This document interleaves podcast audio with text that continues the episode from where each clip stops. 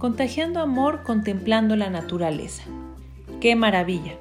¿Hace cuánto no te das unos minutos para observar las estrellas sin prisa, solamente por el gusto de mirar la profundidad del cielo? Contemplar la naturaleza es llenarnos de amor por la grandeza y perfección que contiene. Es una maravilla. Hay que maravillarnos, no perder ese asombro. Si tienes la bendición de vivir cerca del mar, no te acostumbres a su grandeza. Disfruta el oleaje, el aroma, la humedad y contagia este gusto a tus seres queridos.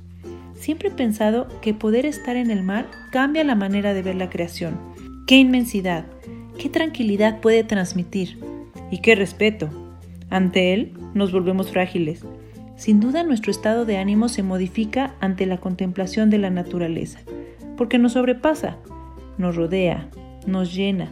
Por eso mismo nos tranquiliza. San Francisco de Asís valorizó la naturaleza como un don maravilloso y único.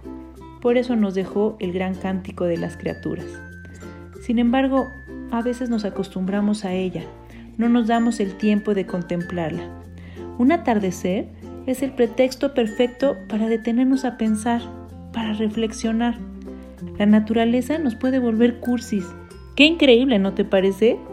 ¿Cuántas parejas declaran su amor en el atardecer de la playa o en lo alto de una montaña?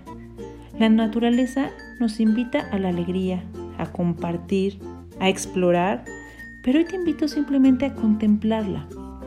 Sorpréndete de cada rayo del sol, de la intensidad de la lluvia, disfruta el viento, admira la montaña, en fin, en cualquier lugar podemos admirar la naturaleza.